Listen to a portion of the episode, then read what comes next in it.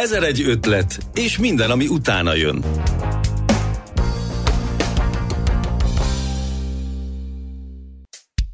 Tipikus fejlődésnél észre se vesszük, hogy megtanult mászni a baba. Eltérő fejlődésnél rájövünk, hogy egy banális ruhának a felvétele mennyi fajta komponenst igényel ahhoz, hogy jó minőségben megtörténjen.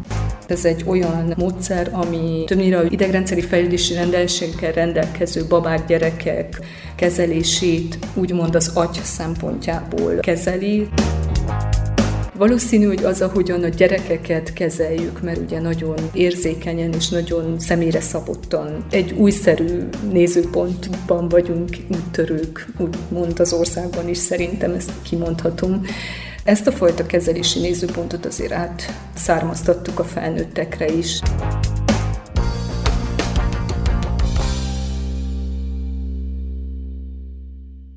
Szeretettel köszöntöm hallgatóinkat, P. Kristály Bea vagyok. 2016 óta működik az Aprofízió Gyógytornász Központ, az alapító Apró Rozália szakmai életútja azonban jóval régebbre nyúlik vissza.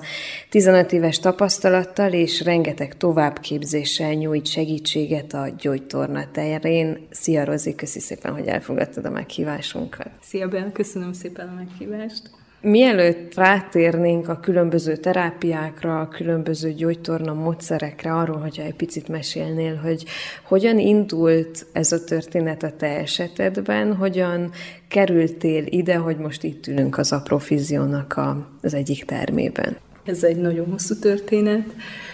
Hát nem tudom, hogy hova nyúljak vissza, vagy mennyire van időnk. A központ létrejött az egészen friss, tehát az idei év januárjától működik.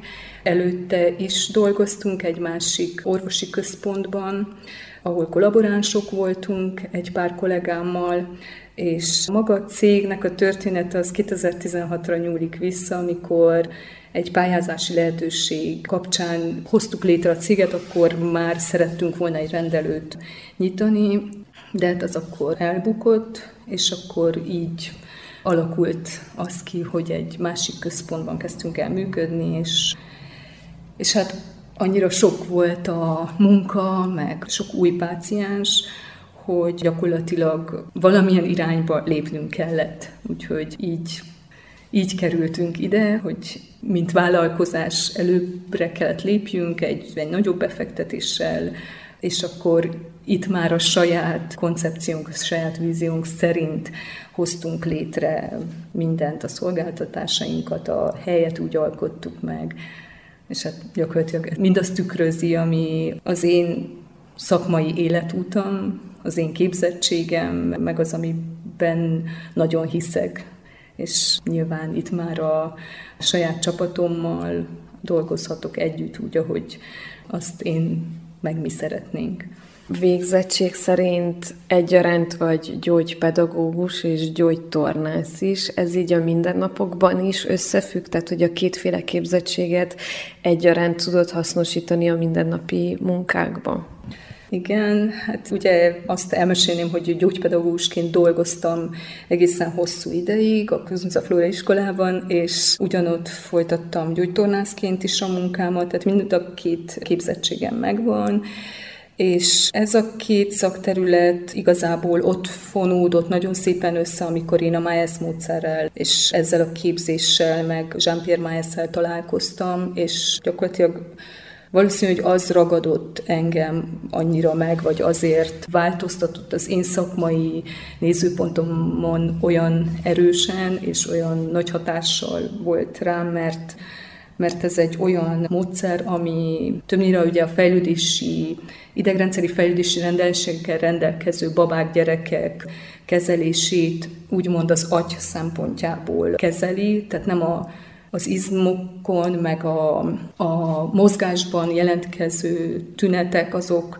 azokat úgy értelmezi, hogy azok igazából másodlagosak, mert ugye a sérülés vagy funkciózavar az az agyban történik, és hát akkor a kezelés az igazából az agyra irányul, aminek csak egy része a mozgás. És akkor itt jelentett nekem nagyon sokat a, a gyógypedagógusi tapasztalatom, meg tudásom, mert ezt az úgymond holisztikus nézőponttal sokkal jobban tudtam rezonálni, meg sokkal inkább tudtam én interiorizálni ezt a nézőpontot, és gyakorlatilag ezt így tovább folytatni, hogy, hogy akkor mind a két képzésből, meg tapasztalatból adódó szakmai készségeimet nagyon jól tudom ebben hasznosítani. Egészen picikortól fordulhatnak hozzátok gyógytornászi segítségért, tehát hogy már nulladik hónaptól kezdődően. A Miles terápiának az egyik lényege az is, hogy tulajdonképpen készítettek egy előfelmérést, egy videós felmérést, aminek az elemzésével nyújtotok segítséget. Tehát ez lenne az első lépés, vagy egyáltalán egy gyereknek a szülője mikor forduljon gyógytornászhoz? Talán kezdjük kezdjük rögtön itt ennél a kérdésnél. Igen, hát ez egy, ugye ez egy nagyon-nagyon jó kérdés, mivel a fejlesztést általában azért kezdjük el, vagy a beavatkozás azért történik meg, mert valami nem működik úgy, ahogy kellene működjön a gyerek fejlődésében. Ez gyakran tudjuk már születéstől, vagy van olyan, hogy születés előttől tudjuk, hogy az illető babá valami miatt rizikócsoportba fog tartozni. Na most a MICE módszerrel igazából három és fél hónapos kor után kezeljük a babákat, de ami ezzel nagyon jól összecseng, és amiben a MICE után szereztem képzettséget, ez a General Movements technika, ami ami egy szűrőeljárás a rizikócsoportos babáknak a spontán mozgásainak a megfigyelésére és azok elemzésére amit említettél, hogy videoanalízis, mind a két módszernek, tehát a MICE módszernek is része a videoanalízis, de a General Movements technika az videó regisztráció után analizálja, vagy az alapján analizálja a babáknak a mozgását, tehát a spontán mozgásainak a minőségét, mert három év és fél hónapos korig többnyire a mozgásai a babának spontánul az idegrendszer által generált mozgások. Viszont ha egy baba mondjuk extrém koraszülött, vagy netán egy genetikai szindróma gyanúja áll fenn, vagy történt egy sérülés születés közben, vagy előtte volt valami olyan orvosi körülmény, ami, ami alapján azt tudja a szülő, hogy ő egy rizikócsoportba tartozik, akkor ezzel a technikával azért mondjuk, hogy nulla hónapos kortól, mert nagyon sok kórházban például a nyugati országokban vizsgálják az extrém koraszülött babákat, a fejlődésüket nyomon követik ezzel a videó regisztrációs módszerrel, tehát ezzel a General Movements technikával, és gyakorlatilag ez alapján próbálják meghatározni, hogy mennyire hajlamos arra, hogy később egy neurológiai diagnózist kapjon, ugye, mert az, a diagnózis az mindig, az orvosi diagnózis az sosem 0-3 hónapos kor körül kapja meg a baba, sőt egészen később. És ugye már az, aki dolgozik, vagy nagyon sok babával dolgozott, az tudja, hogy nem mindegy, hogy három hónapos korban avatkozol be az idegrendszer fejlődésébe, vagy hat hónaposan, vagy netán nyolc, vagy kilenc, vagy egy évesen. Mert ugye itt, itt egy picit azt is el kell, már ilyenkor nem, hogy eldöntjük, mert mi nem vagyunk diagnoszták, de de fontos azt tudni, hogy az a baba fejlődése eltérő lesz, vagy egy tipikus fejlődésnek a megkésésével állunk eszembe, vagy egy eltérő fejlődés határozódik meg, majd később valószínű, de a jelek néha annyira egyértelműek nekünk, hogy bár nem mondhatjuk ki, hogy mi a probléma, de azt már nagyon célzottan tudjuk kezelni abból, hogy ugye a miles például folyamatosan analizálunk, amikor a gyerek mozgására vagy idegrendszerére hatni próbálunk a foglalkozás közben is. Tehát nem csak az első találkozásnál csinálunk egy alapos analízist, hanem gyakorlatilag egy óra alatt folyamatosan arra van megtanítva a terapeuta agya és működése, hogy azt analizálja, hogy amit tesz, az arra milyen választ kap, mit kellene másképp csinálni, hogy egy jobb minőségű mozgást, egy jobb minőségű működést érjen el. Tehát, hogy nagyon fontos, hogy mind a két módszernek az alapja egy minőségi elemzés, és egy hosszú távon minőségi változás elérése. Tehát nem a teljesítményre dolgozunk, hogyha egy baba nem tud mászni, akkor mi minél előbb meg akarjuk tanítani mászni. Mert meg tudjuk. Tehát, hogyha erre akarunk dolgozni, vagy járni, akkor meg tudjuk tanítani. Viszont ezzel a nézőponttal, meg ezzel a felkészültséggel tudjuk azt, hogyha nagyon a teljesítményre koncentrálunk, akkor nagyon hamar a készségek szintjén egy plafont érünk el, mert megtanítjuk, lehet járni, de az a járás nagyon eltérő lesz, sok lesz benne a minőségvesztés, viszont ha sokat dolgozunk ahhoz szükséges alapkomponenseken, ami nem csak a mozgás, hanem néha az észlelés, a figyelem, az idegrendszernek a teljes működése, akkor hosszú távon sokkal többet nyerünk. Még akkor is, hogyha lehet, hogy egy picit később fog megtanulni a gyerek. Ha eltérő fejlődésről beszélünk, akkor nem a tipikus mozgásfejlődési stádiumokat próbáljuk utolérni, mert az eltérő fejlődésnél a kezelés az lehet, hogy teljesen másképp kell működjön, és ez minden gyereknél, meg minden idegrendszeri problémánál teljesen más. És nem tipológiákat kezelünk, erre nagyon meg vagyunk tanítva, hanem nagyon-nagyon kritikusan próbáljuk analizálni a gyereknek a működését, és ugyanakkor a mi terápiás szemléletünket is, meg a saját kezelésünket, hogy ismerjük fel azt is, hogyha mi netán egy, lehet, hogy egy nem pont a leghatékonyabb úton vagyunk, hanem éppen mást kellene sokkal erősebben kiemelni a fejlesztésben, tudjunk megállni, tudjunk reflektálni, tudjuk újraértelmezni, átgondolni. Tehát, hogy ez egy elég kemény munka, és itt a szülők is nekünk nagyon nagy segítségünk, mert igazából ezt a fajta nézőpontot nagyon-nagyon alaposan nekik is megpróbáljuk magyarázni, tanítani, és nem gyakorlatukat és kezelési sémákat tanítunk nekik, hanem arra próbáljuk megtanítani, hogy a saját gyerekük idegrendszeri működését, mozgáskoordinációját nagyon alaposan megértsék, lássák, hogy hol jönnek be azok a gyorsítások az idegrendszer részéről, azok a, azok a könnyítések, amik hosszú távon nem jók, azok a kompenzációk, hanem nagyon erősen próbáljuk megragadni a problémát és azokat a gyengességeket, ahol tényleg gyengén vagy alul működik az idegrendszer, ott segítsük meg, és ne a, az eltérő jeleket erősítsük azzal, hogy a teljesítményre dolgozunk, és akkor nyilván, hogy megcsinálja a gyerek, csak lehet, hogy még több eltérő jelet hoz be. Ezek szerint akkor már egészen kis gyerekkortól, vagy talán csecsemőkortól, vagy még korábbról is együtt jár az idegrendszeri fejlődés és a mozgásbeli fejlődés. Hát igen, igen, mert hogy ugye az idegrendszer irányítja a mozgásfejlődésünket és a mozgáskoordinációnkat, a mozgástervezésünket, a saját testünk észlelését, hogyha csak a mozgásról beszélünk.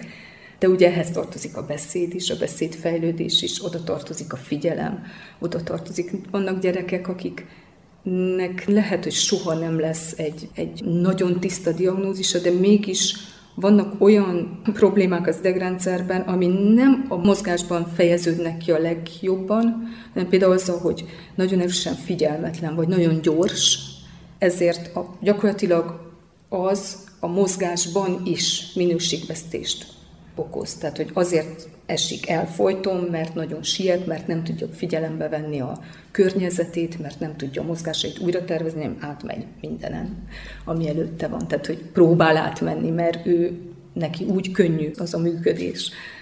Tehát sokkal nehezebb leállni, körülnézni, megtervezni, és akkor nyilván jönnek a balesetek. Nagyon sokféle fajta problémával jönnek a szülők, a tünetek, maga az, amit megfogalmaz a szülő, lehet ugyanaz, és az, ami a hátterében áll, az viszont nagyon sokféle lehet.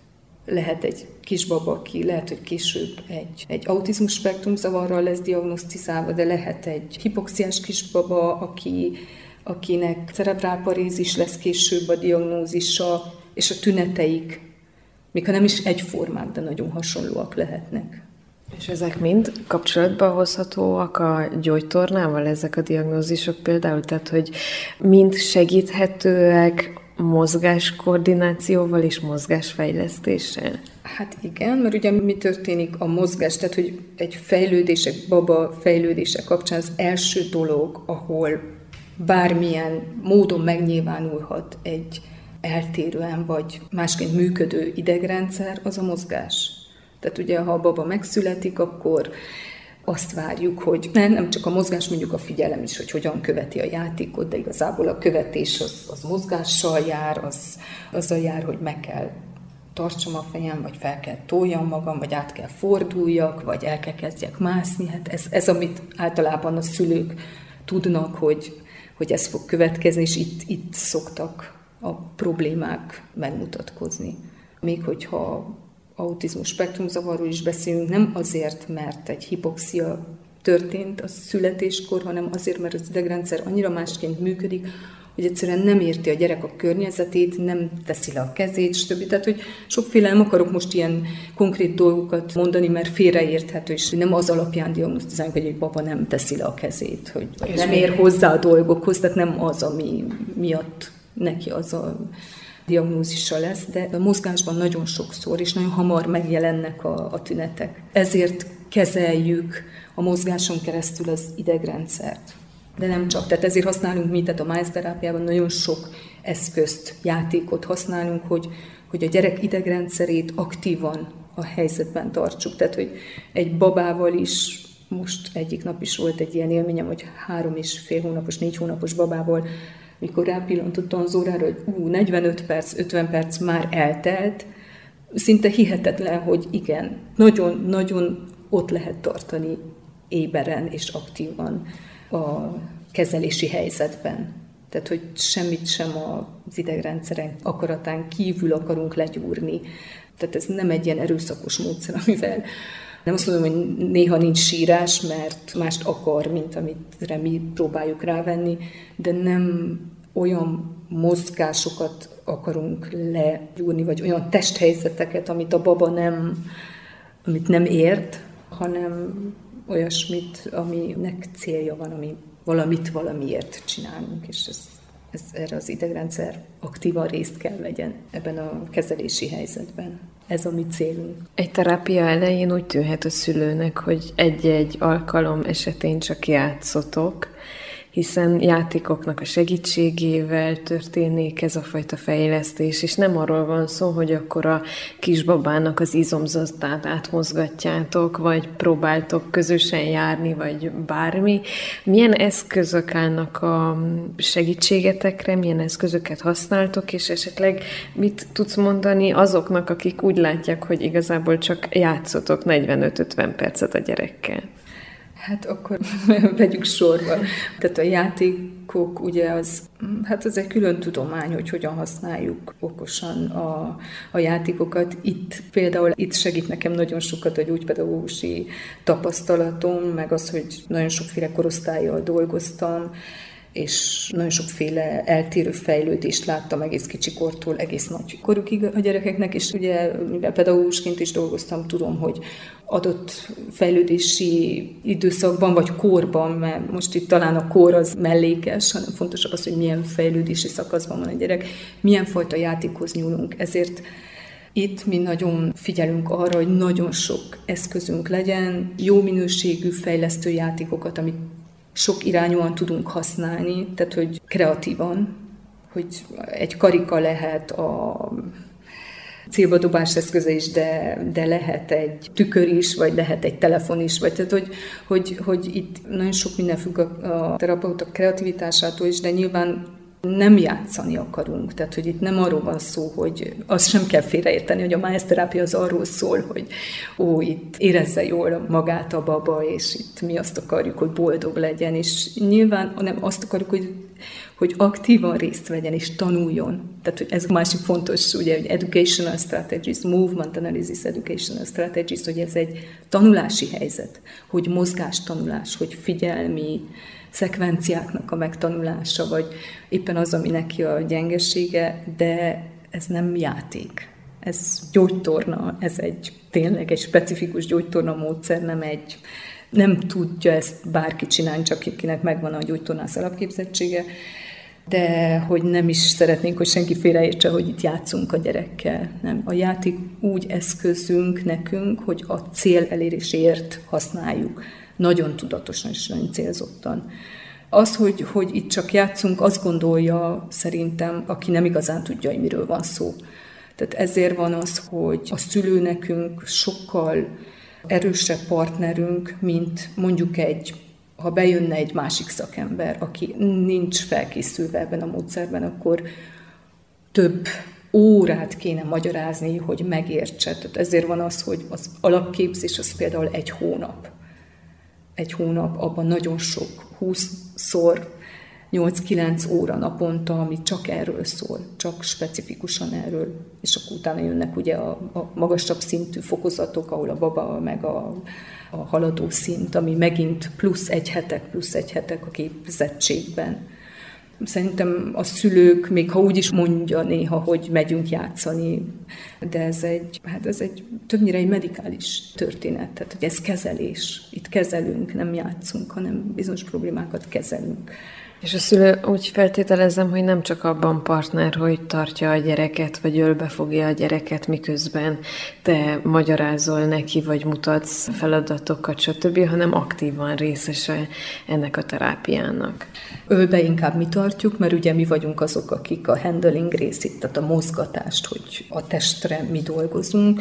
A szülő abban partner, hogy a, a játszást, a motivációs részét, segít biztosítani. Nyilván azt is a mi irányításunkkal, de hogy ennek egy nagyon fontos eleme az is, hogy nagyon sokat magyarázunk. Miközben dolgozzunk is, akkor sokszor elemezzük, hogy most, ha egy picit jobbra döntöm, akkor, vagy ha így, vagy ha ez történik, akkor figyelje, hogy mi és hogy most miért feszított, és miért nem hajlít, és miért nem tudja lazában tartani magát. Tehát, mindig kiemeljük, hogyha az otthoni mindennapi tevékenység egy, egy öltözés is nagyon komolyan lehet elemezni, és nagyon sokféleképpen lehet jól csinálni, azért, hogy a gyerekenek a koordinációjának a, a, a variációit ne szűkítsük, hanem azt minél inkább tágítsuk mert az ő idegrendszere, ha az eltérő fejlődés, akkor mindig arra fog törekedni, hogy ezt a saját köreit szükítse. Tehát a fejlődés, a tipikus fejlődésnek a, a mechanizmusa az az, hogy mind jobban beszűkül.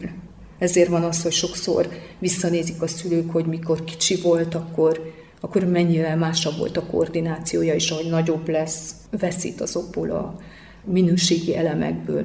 És ez gyakran azért történik, mert ugye az ő idegrendszer folyamatosan nem kapja meg a fejlesztést, és azt a fejlesztést, ami a minőségre megy rá, hogy a variabilitása, hogy a, a repertoárja mind nagyobb legyen. Ő arra törekszik, hogy szűkítse, hogy ő a, a könnyű módban működjön. Tehát itt nagyon-nagyon fontos, hogy a szülő is megértse, és mm, igen, sokszor, tehát nagyon-nagyon sokat kell segíteni ezeknek a gyerekeknek és ezt legjobban azt tudja, akinek van egy eltérő fejlődésű gyereke is, és van egy tipikus fejlődésű gyereke is, hogy tipikus fejlődésnél észre se vesszük, hogy megtanult mászni a baba.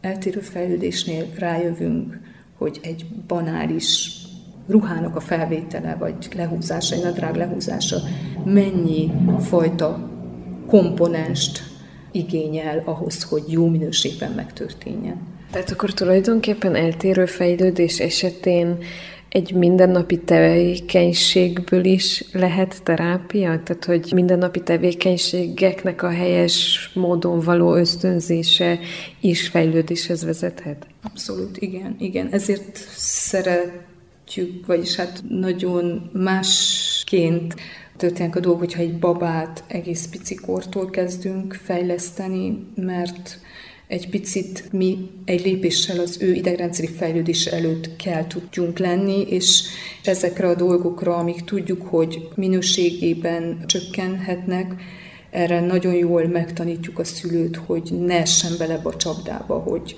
hogy akkor ott veszítsük a minőséget, hanem gyakorlatilag tanítjuk őket is, és igen, mindennapi helyzetekben is, bár ugye a szülő nem tud terápiát csinálni a saját gyerekével, más az érzelmi kötődés, de nagyon sokat tud segíteni abban, hogy ez a fejlődésnek az eltérő jellegét csökkentse azzal, hogy ezt a nézőpontot viszi tovább otthon is. Tehát, hogyha a minőségre dolgozunk, akkor igen, akkor meg kell érteni, hogy miért fontos, hogy otthon is bizonyos dolgokra odafigyeljünk. De ebben, ebben mindig igyekszünk segíteni a szülőknek, amennyiben tehetünk, és nyitottak vagyunk, és sőt, provokáljuk őket, hogy, hogy igen, kérdezzenek, mondják, mert hogy ezzel tudunk mind többet és többet nyújtani.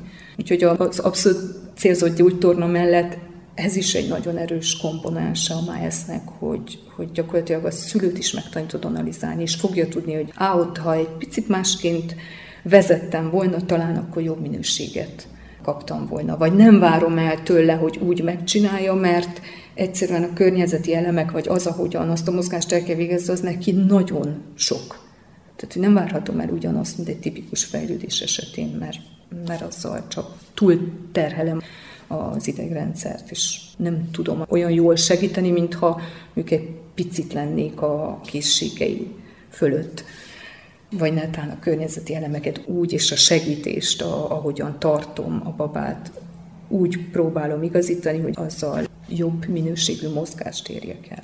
Mik lehetnek árulkodó jelek az eltérő fejlődésnél egy olyan esetben, amikor nincsen születéskor egy specifikus diagnózis, vagy nincsen teljesen egyértelmű jel arra vonatkozóan, hogy az a baba más?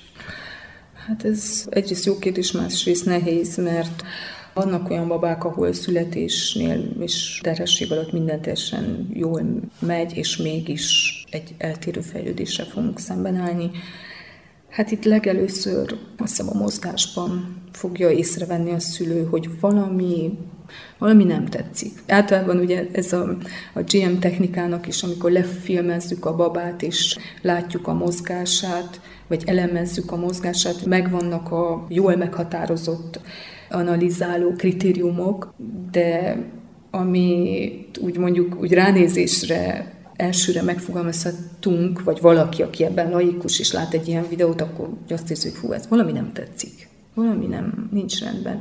Lehet, hogy túl ismétlődőek a mozgások. Lehet, hogy hát azt, ezt a videót, ha sokat nézem, akkor én meg tudom mondani, hogy a következő pillanatban is hogyan fog mozogni. Tehát, hogyha a két kezét, lábát ugyanúgy mozgatja, vagy ugyanazok történnek, nincsen meg annak a variációja, még egy, egy, egy nagyon pici babánál is, akkor hú, azt lehet, hogy, lehet, hogy nincsen teljesen rendben. Vagy nagyon görcsösek a mozgások, vagy nagyon, mondjuk ugye ez, ami nagyon sokat szajkoznak, hogy nem tudja tartani a fejét a baba, de ezzel lehet ön is, hogy extrémen jól tartja, már nagyon pici korban, és az egy nagyon erős feszítés jelez, ami megint nem jó, vagy, vagy azt látjuk, hogy valamelyik végtagot nem úgy használja, vagy a testének valamelyik oldalát, vagy tehát, hogy elsősorban a, a mozgásban lesznek minőségi, én, én mindig azt mondom, hogy minőségi eltéréseket kell figyelni. Túl keveset mozog, túl egyformák a mozgásai. Mindig ugyanaz történik. Nincs változás. Ez, ezek azok, amik, amikre egész picikortól oda lehet figyelni. Ez az Ezer egy ötlet. Meghívottunk Apró Rozália gyógytornász, az Aprofizió alapítója.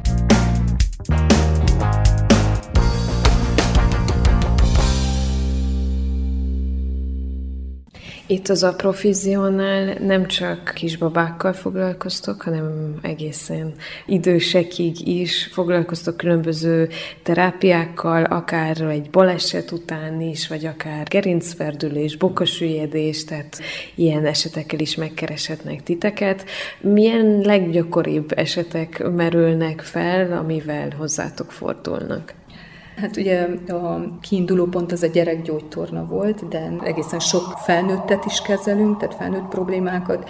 Gyerekek esetében ugye az idegrendszeri problémák az egyik fő kezelési irány, ezt egészen babakortól, de nagyobb gyerekeket is, mindenféle eredetű idegrendszeri problémák kezelése, és ami még nagyon-nagyon erős és nagyon felkészült minden szakember az a, az a gerincfertülések kezelése gyerekeknél, még egyéb ortopédiai problémák, mint ugye a végtagfejlődési rendelségek, vagy a az ortopédiai, traumatológiai problémák, törések, ficamok, sportsérüléseknek a kezelése. Ilyen téren is sok gyereket kezelünk, és akkor a felnőtteknél ugyanez, ugye a, a különböző eredetű hátfájdalmaktól, diagnosztizált, nem diagnosztizált gerinc problémáktól, a felnőtt gerincfertüléses esetekig, mert olyanok is vannak, akik nagyon nagy szkoliózissal élnek, kifózissal, és még felnőtt korban is kezelést igényelnek.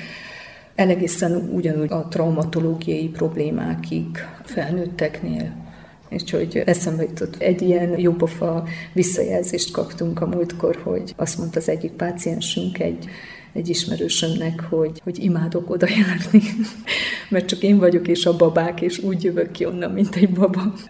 Na, tehát, hogy valószínű, hogy az, ahogyan a gyerekeket kezeljük, mert ugye nagyon érzékenyen és nagyon személyre szabottan és egy újszerű nézőpontban vagyunk úttörők, úgymond az országban is szerintem ezt, ezt kimondhatom.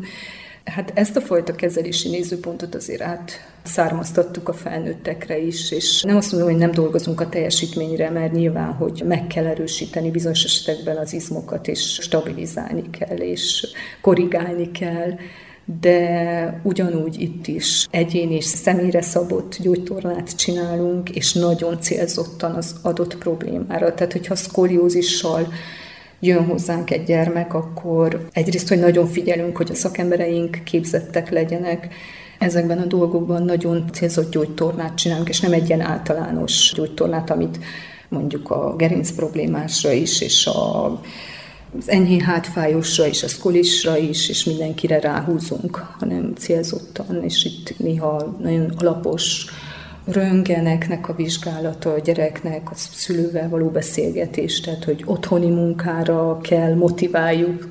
A másik erősségünk az az, hogy, hogy egy szakember egyszerre egy pácienst kezel. Tehát, hogy itt nincsen az, hogy egy szakember egyszerre kezel gyereket is, felnőttet is, vagy netán ilyen problémával is, olyan problémával rendelkező felnőttet, hanem aki hozzánk jön, igyekszünk a legjobb tudásunkkal is a az összes figyelmünket rászánni abban az adott kezelési órában.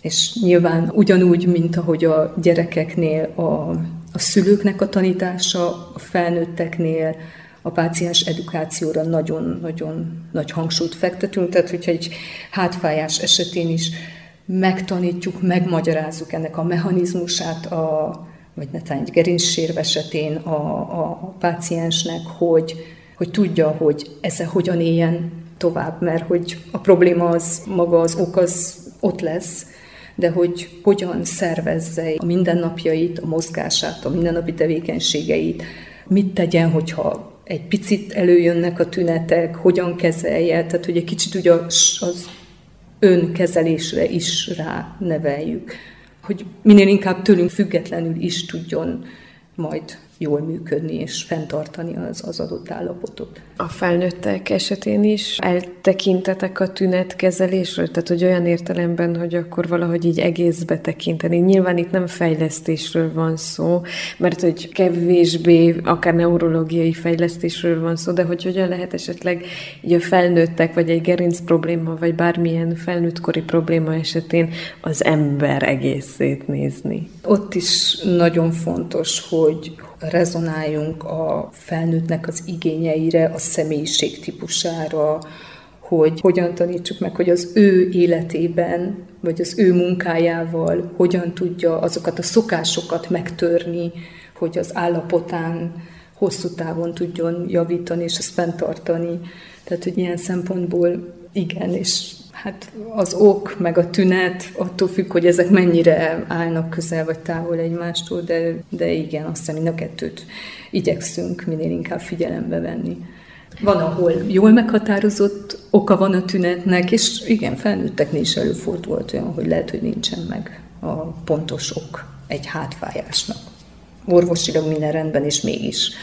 Tehát, hogy akkor nyilván, hogy több kommunikációt, alaposabb megismerés, alaposabb beszélgetéssel, és ahhoz igazítani a kezelést, és ott is újra felülvizsgáljuk, és visszajelzést kérünk folyamatosan a páciensektől, hogy annak függvényében tudjunk változtatni a kezelésen, hogyha, hogyha szükség van rá. A korai fejlesztés azt hiszem, hogy egy ilyen sarkalatos pontja a ti munkátoknak. Viszont mi van akkor, hogyha egy felnőttről beszélünk, és már beidegződtek bizonyos helytelen, akár testtartás, akár mozgásbeli mechanizmusok, lehet-e ezeket még utólag korrigálni, vagy érdemese, vagy most már igazából le lehet élni egy életet, mondjuk egy rossz testtartással, vagy rossz lépés mechanizmussal, mert hogy maga a lépésnek is van egy mechanizmusa. Igen, végül is felnőtt korban is sokszor az van, hogy azok a szerencsésebbek, akiknek nem fáj, lehet, ugye, mert akkor, hogy csúnyán ülök, vagy ronda testtartásom, vagy egész nap görnyedve tudok az irodában ülni, és nincs semmi problémám, akkor az egy szerencsésebb történet.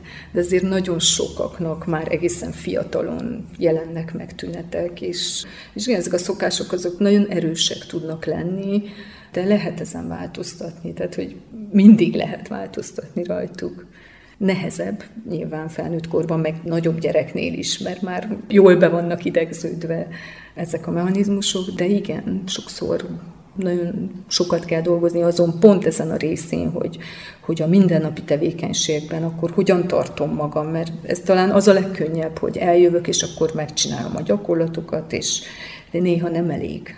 Nem, hogy néha, szinte soha, és nagyon sokat kell ezt magyarázni, és gyakorlatilag meg kell, észérvekkel győzze, a, ez már egy kicsit a motivátor része a terapeutának ilyen készségei is fontosak, nem csak a gyerekeknél és a kamaszoknál, ahol úgy volt megint kihívás, hogy tehát, hogy igen, úgy gondolom, hogy igen, bármikor lehet bármilyen problémánál változást elérni, és hogyha valaki ide kerül hozzánk, az úgy értelmezzük, hogy igen, szeretne, szeretne változtatni, és akkor ebben minden erőnkkel és tudásunkkal segíteni akarunk. Az az igazság, hogy akkor szoktunk foglalkozni különböző problémákkal, amikor, mondta te is, amikor már fáj, amikor már nem tudom tartani a hátamat, mert egész nap nem tudom milyen pozícióban ültem a számítógép előtt. Mennyire lehet megelőzni ezeket, vagy tudtok-e ti segíteni esetleg megelőzésben, hogy akkor ne alakuljon ki egy akut fájdalom, hanem valahogy így a mindennapi tevékenységeinkkel ne roncsuk a saját fizikai állapotunkat. Ilyenfajta megkereséseink is voltak, hogy cégek jöttek, hogy akkor menjünk el és magyarázzuk el, hogy hogyan kell helyesen ülni például egy íróasztal mellett, vagy hogyan pozícionálják a számítógépet, vagy mit tegyenek.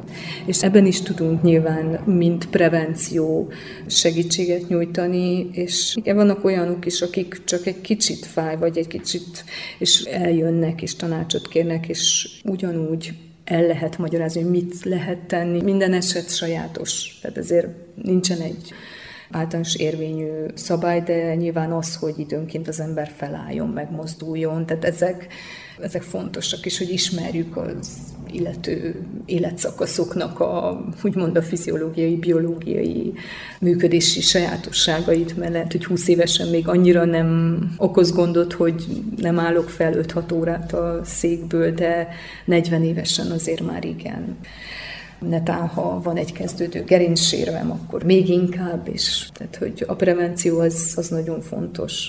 Sokszor gondolkodtunk az, hogy akár iskolákban is tudatosító programokat, vagy, vagy netán szűrő eljárásokat bevetni, vagy tömegestől vizsgálni a diákokat, mert nagyon-nagyon sok esetben vannak nagyon csúnya például gerinc problémák, és vannak, akik már olyankor kerülnek szakember elé, amikor már nem biztos, hogy meg lehet menteni egy, egy gerincműtéttől a gyereket, mert olyan agresszív az a, az a folyamat, hogy, hogy nagyon nagy szkoliózis lesz, amit nem lehet másként csak műtétileg kezelni. Na, tehát, hogy igen, a prevenciónak nagyon-nagyon fontos szerepe lenne.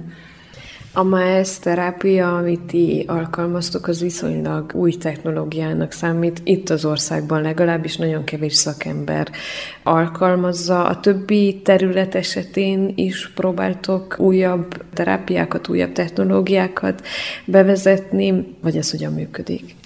Erre külön nagyon figyelünk, hogy a, azok, akik velünk együtt dolgoznak, akik a csapatunkba tartoznak, egyrészt folyamatosan képezzék azon a területen, amiben szakosodnak magukat, most itt például a gerinc problémák esetén ott jól meghatározott konzervatív módszereket alkalmazunk, de azokban is vannak már újabb ágazatok, amiben próbáljuk magunkat képezni, mert folyamatosan fejlődik a szakma is, és szerencsére most már Romániában is elég jól beindult a szakemberi továbbképzés, és hát ezt úgy gondolom, hogy az egyetemen is nagyon-nagyon-nagyon fontos lenne, hogy az oktatók a diákokat jól felkészítsék arra, hogy az alapképzés az csak eszköz arra, hogy később azon a területen, ahol te dolgozni szeretnél, ott nagyon jól tudjál szakosodni, mert itt vannak nagyon nagy hiányosságok, hogy még nem is informáltak a diákok, és hát ez egy úgymond egy orvosi szakma, itt nem lehet mindent jól tudni, itt úgy gondolom, hogy